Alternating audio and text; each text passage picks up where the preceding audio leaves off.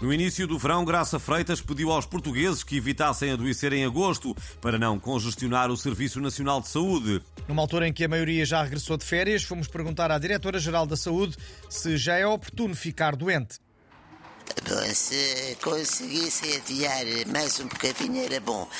Agora veio o outono, as constipações, um novo pico de Covid, depois mete-se o Natal e o Ano Novo e há muitos médicos de folga. Olha, o melhor é agasalharem-se e continuar a evitar o bacalhau à brás e adiarem essas doenças para o ano que vem. Pode ser muito agradecida. Depois das medidas para fazer face à inflação, António Costa prepara-se para apresentar um novo pacote. Desta vez para combater não a escalada dos preços, mas a escalada do número de pessoas que chama patudos aos seus cães. Uh, vamos ouvir. Vamos ver. Chamar patudos aos cães acaba por afetar também o orçamento de muitas famílias.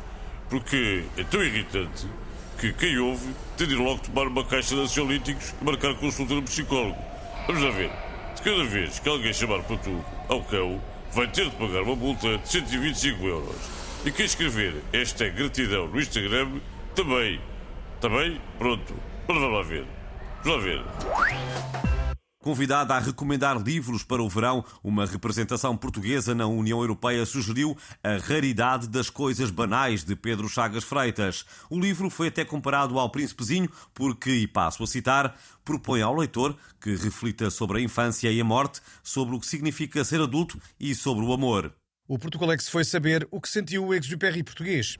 Senti-me muito honrado, naturalmente, e realmente há muita gente que diz que este meu livro foi o melhor que leu na vida, tal como dizem do Príncipezinho, todos aqueles que não leram mais nada desde os 10 anos de idade. E inspirou-se na obra de Exupéry para escrever este livro? Sim, bastante, como se percebe nestes certos que vou passar a ler. Pedi apenas que pusessem uma caminha instrumental, está bem? Isso, muito obrigado. Então cá vai. O essencial é invisível aos olhos, sobretudo para o Wonder. Merda, cativaste-me. E agora o que é que eu faço, Phoenix? Cativar-te é como andar de trotineta num campo de girassóis jarolhos.